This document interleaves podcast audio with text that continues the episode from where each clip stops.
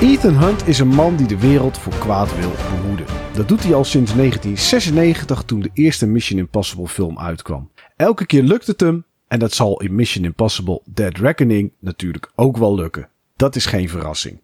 Alleen welke wegen moet hij bewandelen en wat moet hij ervoor opgeven? In Dead Reckoning Part one, want de film bestaat uit twee delen, zien we hoe de Russische onderzeeër genaamd Sevastopol door middel van een geavanceerde A I de bemanning van de onderzeeër zelf valse informatie voorschotelt, waardoor er zich de ramp voltrekt. De A I in de onderzeeër is te activeren door een sleutel die uit twee delen bestaat. Ethan Hunt gaat naar de Arabische woestijn om het eerste deel van de sleutel op te halen en daarna begint een lange en dodelijke tocht op zoek naar het tweede deel van deze belangrijke sleutel. Mission Impossible Dead Reckoning bestaat uit twee delen en het eerste deel was op dertien juli tweeduizend drieëntwintig voor het eerst te zien in de bioscoop.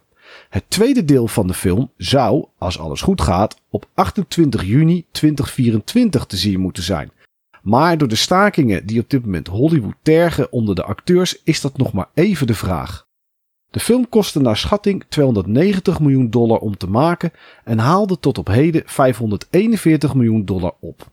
Hij duurt twee uur en drieënveertig minuten, werd geregisseerd door Christopher McQuarrie, die ook Jack Reacher met Tom Cruise regisseerde en de vorige twee Mission Impossibles, en werd ook geschreven door diezelfde McQuarrie, tezamen met Bruce Geller en Erik Jendrensen, die beide onder andere ook meeschreven aan Band of Brothers en ook eerdere Mission Impossible films. En tot slot, voordat we het over de film gaan hebben, speelt Tom Cruise natuurlijk de hoofdrol als Ethan Hunt. Hayley Atwell speelt Grace en die kan je bijvoorbeeld kennen als Captain Carter uit Doctor Strange en in the Multiverse of Madness. Ving Rhames is terug als Luther, Simon Pegg als Benji en Rebecca Ferguson als Ilsa. De lijst van namen gaat nog wel even door met bekende gezichten. De belangrijkste is natuurlijk Tom Cruise als Ethan Hunt. En Sven, ik vroeg mij af, hè, is Ethan Hunt eigenlijk de jaren negentig versie van James Bond? Oh, wauw. Ja, het is natuurlijk wel een vraag die heel veel gesteld wordt, hoor. Ik denk of wat mensen zich misschien altijd wel afvragen. En het is misschien een beetje hetzelfde als bijvoorbeeld, en dat is wel misschien weer iets wat je moet weten of herkennen, Ayrton Senna vergelijken met Max Verstappen. Ja, het zijn allebei, zeg maar, mensen die een bepaald iets doen. En ja, Ethan Hunt en uh, James Bond, het is allemaal van een bepaald kaliber. Maar ik vind ze zo onderscheidend dat ik ze eigenlijk, het is appels en peren, denk ik dan toch. Hmm, Oké, okay, maar het is alle twee altijd de wereld redden. Er zitten altijd wel mooie vrouwen in. Er zijn altijd wel iets van gadgets. Ondanks dat zij de held zijn, dan doen ze het nooit alleen. Ze hebben altijd wel een team. Gevaarlijke stunts. Mm-hmm. Ik zie best wel een hoop vergelijkingen. Ja, alleen ik vind dat toch is James Bond voor mij meer de one-man band. En um, Mission Impossible is echt gewoon een orkest.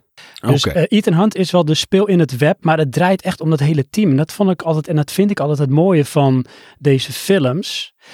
Uh, het wordt zo duidelijk dat, in tegenstelling tot James Bond, Ethan kan het nooit alleen. Het is wel degene die zomaar dan de opdracht krijgt, niet wetende vanuit degene die hem verstuurt van gaat Hunt hem wel accepteren en uitvoeren, maar hij is de last resort. Maar die wordt ook gekozen omdat hij zo vindingrijk is en de juiste mensen om zich heen verzamelt om het te kunnen doen.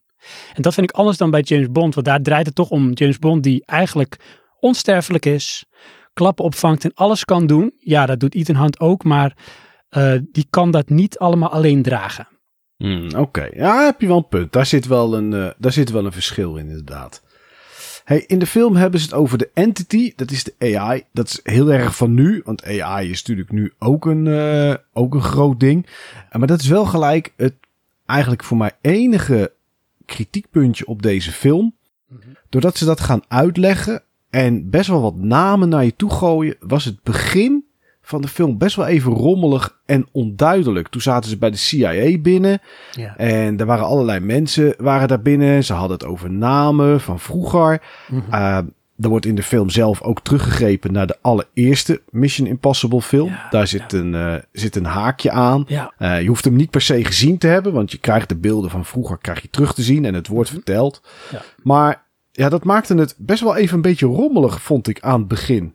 Ja, had ik ook hoor. Dat ging allemaal wel heel snel. Dat klopt, ja. En um, daar vond ik wel trouwens die scène die jij benoemt. Hè, er zit dus de scène in. Um, ja, is het uh, zeg maar um, bij de C I A of ergens op een geheime locatie waar al die pieven samenkomen? Ja. Ja. Redelijk in het begin van de film. Maar daar is dus ook Kittridge, gespeeld door Henry Cerny. En ik vind dat die vent is zo'n goede kopman. En die was dus ook Kittridge in de eerste film. Ja. En gaf mij meteen weer ah, de, de, de nostalgie en het gevoel. Want ik heb zeg maar de eerste Mission Impossible heb ik op een voetstuk staan. Ik vind het zo'n fijne film.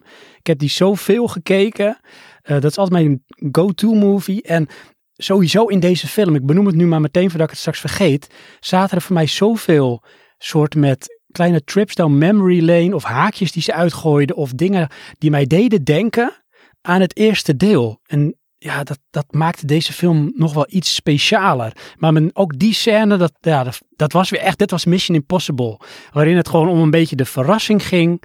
Niet zozeer om de overweldigende actie, maar gewoon meer dat je toch een beetje verbaasd wordt. Ja, ja, dat is door de jaren heen natuurlijk veranderd. De eerste film was echt... Ja, spionage. Brian de Palma was dat. Dat ja. regisseur. Ja. Uh, deel twee kregen we John Woo. Dat werd toch gelijk een heel stuk heel anders. Ja. ja. Ja. En dat is daarna heeft uh, heel lang J J. Uh, Abrams zich met al die films bemoeid. Dat was uh, bij deze dan... Ja, het zat in elke scène zat een lensflare. Ja, ja, ja. En dat is nu niet. Die heeft zich hier uh, niet tegenaan bemoeid. Nee. Ja, weet je. Het is wel... naar meer actie gegaan. Maar ik vond wel dat door het begin... ondanks dat het best wel even opletten was... en een beetje rommelig... Mm-hmm. maar ook door het teruggrijpen naar de eerste film... vond ik er toch een beetje van beide in zitten in deze ja. film. En dat maakt hem wel echt heel goed hoor. Vond ik ook. Ik, ik vond echt... ik kreeg weer gevoelens van die soort jaren negentig actiefilms... qua Mission Impossible... maar ook gewoon met het wat... dit verhaal... of ze hebben in ieder geval qua regie... of richting gekozen van weet je... ja... tegenwoordig kunnen we alles qua, qua special effects, qua stunten. We kunnen de hele wereld opblazen, geweldig. Maar het hoeft niet. Als het verhaal staat, het boeit. Er is zeg maar toch een soort curve van... held komt in problemen, zit in een dal, komt er weer uit. Weet je, dan zit je goed. En dat hebben ze gewoon ter harte genomen. Ten gunste van de film, want daarom vind ik hem nog beter. De film kan het dragen... puur op het verhaal dat het vertelt. En niet per se de actie die je ziet. En dat vind ik best knap. Ja, ja, nou dat vind ik ook goed aan deze film. Want dat vind ik ook het mooie eigenlijk wel. Kijk, al die films, net zoals bij James Bond... hebben vaak een tegenstander. Deze film heeft eigenlijk niet een tegenstander. Want het gaat om de A I. Het gaat om die entity. Mm-hmm. Alleen... ja, die is op dit moment uit. Daar heb je twee sleutels voor nodig... die dan in elkaar steken. En er zijn meer mensen dan... één groepering die achter die sleutels aan zitten. En dat maakt het super interessant. Zeker. En daardoor zitten er best wel, ja, best wel spannende figuren in. Bijvoorbeeld The White Widow. Ja. Dat is een dame die als handelaar optreedt van de onderwereld, zeg maar. In het illegale circuit. Ja. Uh, hele toffe scènes bij haar in de nachtclub, kan ik al wel zeggen. Maar er zijn zoveel goede scènes in deze film. Dat was ook een mooie vrouw, die Vanessa Kirby. Die zit volgens mij ook in de Zeker. deel hiervoor. Maar die heeft wel echt een hele mooie uitstraling. Ja, ja heel... heel chic en klassiek eigenlijk ook. Maar ja. aan de andere kant ook heel hard. Ja, precies. En dat is wel uh, zeer interessant. Maar ja, dit soort dingen zeg maar maken deze film... Goed, als mensen het nog niet door hadden. Sven, ik vond dit echt een geweldige Mission ja, Impossible. Ook echt eentje voor in de bioscoop. Zeker, zeker. Ja, ja, ja. Maar al die... Er zitten vechtscènes bijvoorbeeld in op een brug... die niet alleen de scène zelf... het vechten zelf, maar ook de betekenis die daaraan zit... in verband met het verhaal en, mm-hmm. en het verleden is dat zeer interessant. Of in een hele kleine, dunne, smalle steeg. Het is niet altijd groot, groot, groot. Het nee. is, soms is het ook klein en dat maakt Heerlijk. deze film... Het zit er beide in en dat is zo goed. Je hebt de, de openings... Een van de openingsscènes is dan zeg maar ook een, in een soort woestijnomgeving. En um, daar ging ik op letten, want ik werd getriggerd. Het ontbrak aan muziek, maar er was heel veel... vloeiende beweging. Er was heel veel geluid. En er was natuurlijk heel veel visueel. Storm, wind, zand. Dat was zo adembenemend, vond ik. Ik zat meteen, bam, en dat kunnen ze ook zo goed, hè? Bam, meteen in de actie. Meteen in het verhaal. Je wordt meteen meegezogen erin. Dat zet meteen de toon. En daarin zit zo'n lekkere afwisseling, vind ik, in deze film. Tussen dat soort scènes. Een goed verhaal. Maar ook, en ik weet niet of jou dat opviel, of hoe jij daar tegenaan kijkt... best wel een dosis humor, maar niet op een vervelende manier. Klopt, het heeft er altijd wel in gezeten. Tenminste, eerste deel zat het wat minder tot ja, niet erin. Maar op een gegeven moment inderdaad. ja, kwam uh, Ving Rhames kwam erin. En Simon Pegg als Benji. Ja, de Simon Pegg kan je sowieso, als je die ziet, al niet serieus nemen. Nee, klopt. Maar de chemie tussen, uh, tussen Tom Cruise, Ving Rhames en Simon Pegg is gewoon heel goed. En het is niet, het voelt bij deze films nooit alsof de humor erin moet. Zoals bij nee. zoals Disney dat doet in, in, de, in de Marvel films. Nee.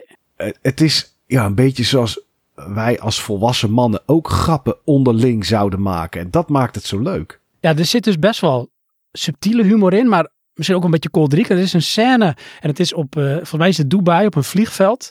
En uh, dat is echt typisch Mission Impossible. Hè? Dan Ethan Hunt, die wordt soort van gezocht door meerdere partijen. Onder andere door uh, twee mensen die vanuit ja, de overheid, de Amerikaanse overheid, hem moeten opsporen en oppakken. Waarschijnlijk niet wetende dat hij... zeg maar van zo'n niveau, zo'n kaliber... van een orgaan wat, wat zij niet eens het bestaan vanaf weten. Maar goed, mm-hmm. dat is een heel leuk kat-en-muisspel. Weet je wel, gebruiken ze monitoren en allemaal technologie... en dan is het hem wel, is het hem niet. En dan op een gegeven moment dan zie je dus... een shot van die uh, Briggs en zijn uh, collega pratend van... ja, waar is die hand nou? We hebben hem niet te pakken. En dan zie je dus op de achtergrond, helemaal bovenin... zie je hem over het dak heen rennen. Ja. Ik piste bijna in mijn broek van het lachen. Ik vond het gewoon zo subtiel, maar toch heel grappig gedaan. Want er was echt wel een noodzaak dat hij daar aan het rennen was. Maar gewoon de manier waarop ze dat in beeld brengen, dat is nou die humor waar ik dan zo van hou, hoe ze dat dan doen. Ja, ja, maar die scène ook gewoon, die is zo Mission Impossible één, zeg maar. Ja. En dat, en dan... Ja, weet je, je zit ook van, oké, okay, hebben ze hem nu wel of hebben ze hem niet? Want het zou best kunnen dat ze Ethan Hunt een keer pakken en dat hij daarna vrijkomt. Er zijn genoeg films geweest waarin die wel opgepakt werd en, oh ja. en vast zat. Dus ja. weet je, dat, dat kan altijd. En ja, dan is dat... Ach man, deze film.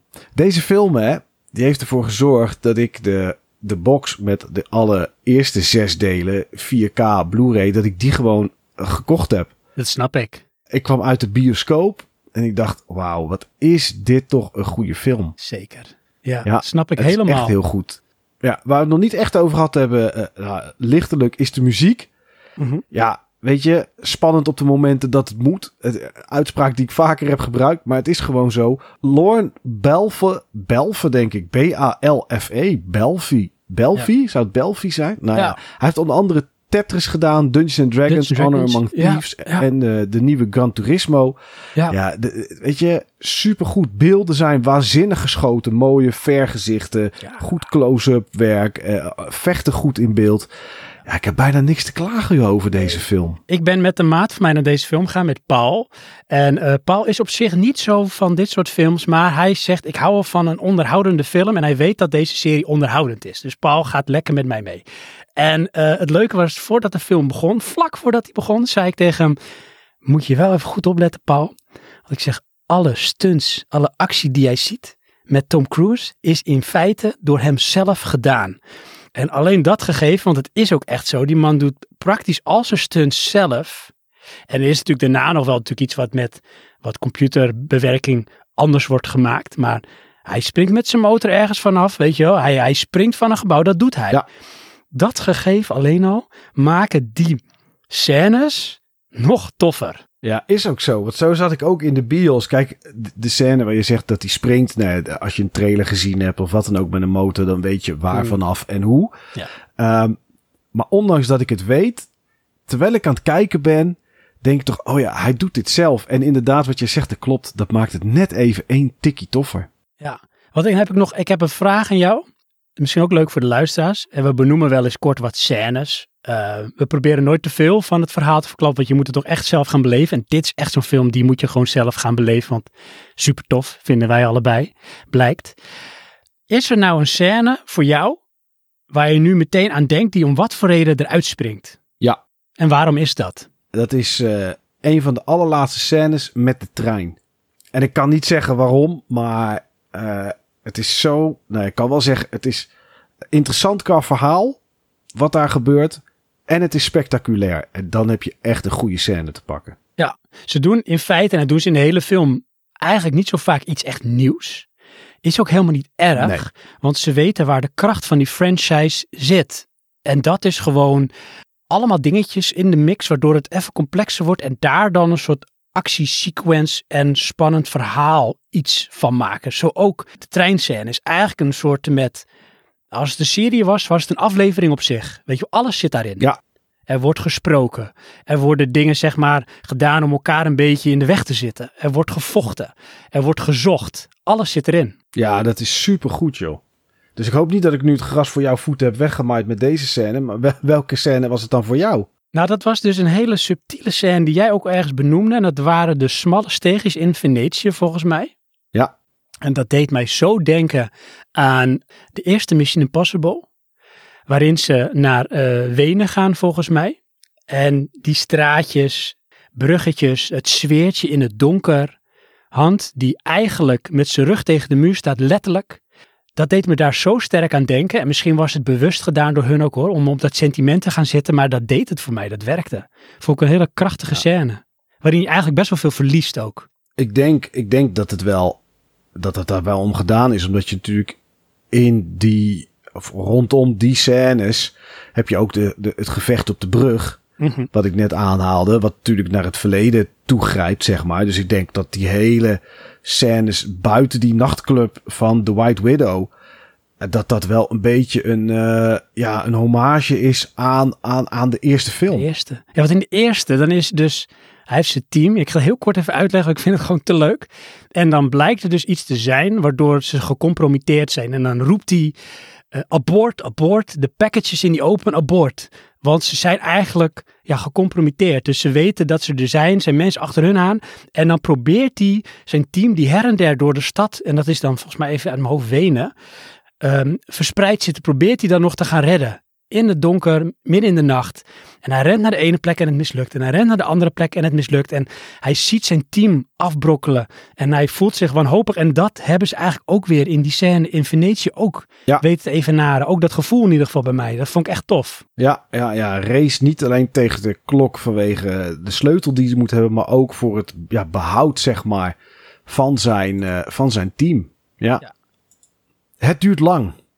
En dan heb ik het niet over deze film. De twee uur en drieënveertig minuten is eigenlijk helemaal niet merkbaar. De sfeer zit goed in de film. Dat komt door de beelden, door de muziek, door het acteerwerk, door de humor, door de actie. En ook door het verhaal. Want laten we het niet onder stoelen of banken steken, dat ook dat prima in elkaar zit. En het klinkt misschien lang, twee uur drieënveertig, maar het is zo voorbij. Nee, wat duurt lang? Het tweede deel. Want ik kan eigenlijk niet wachten tot we Dead Reckoning Part twee in de bioscoop krijgen. achtentwintig juni tweeduizend vierentwintig is de datum die op dit moment vaststaat. En ik weet zeker, en ik denk dat ik ook voor Sven spreek, dat tot die tijd we deze film nog minimaal een keer of drie zullen bekijken.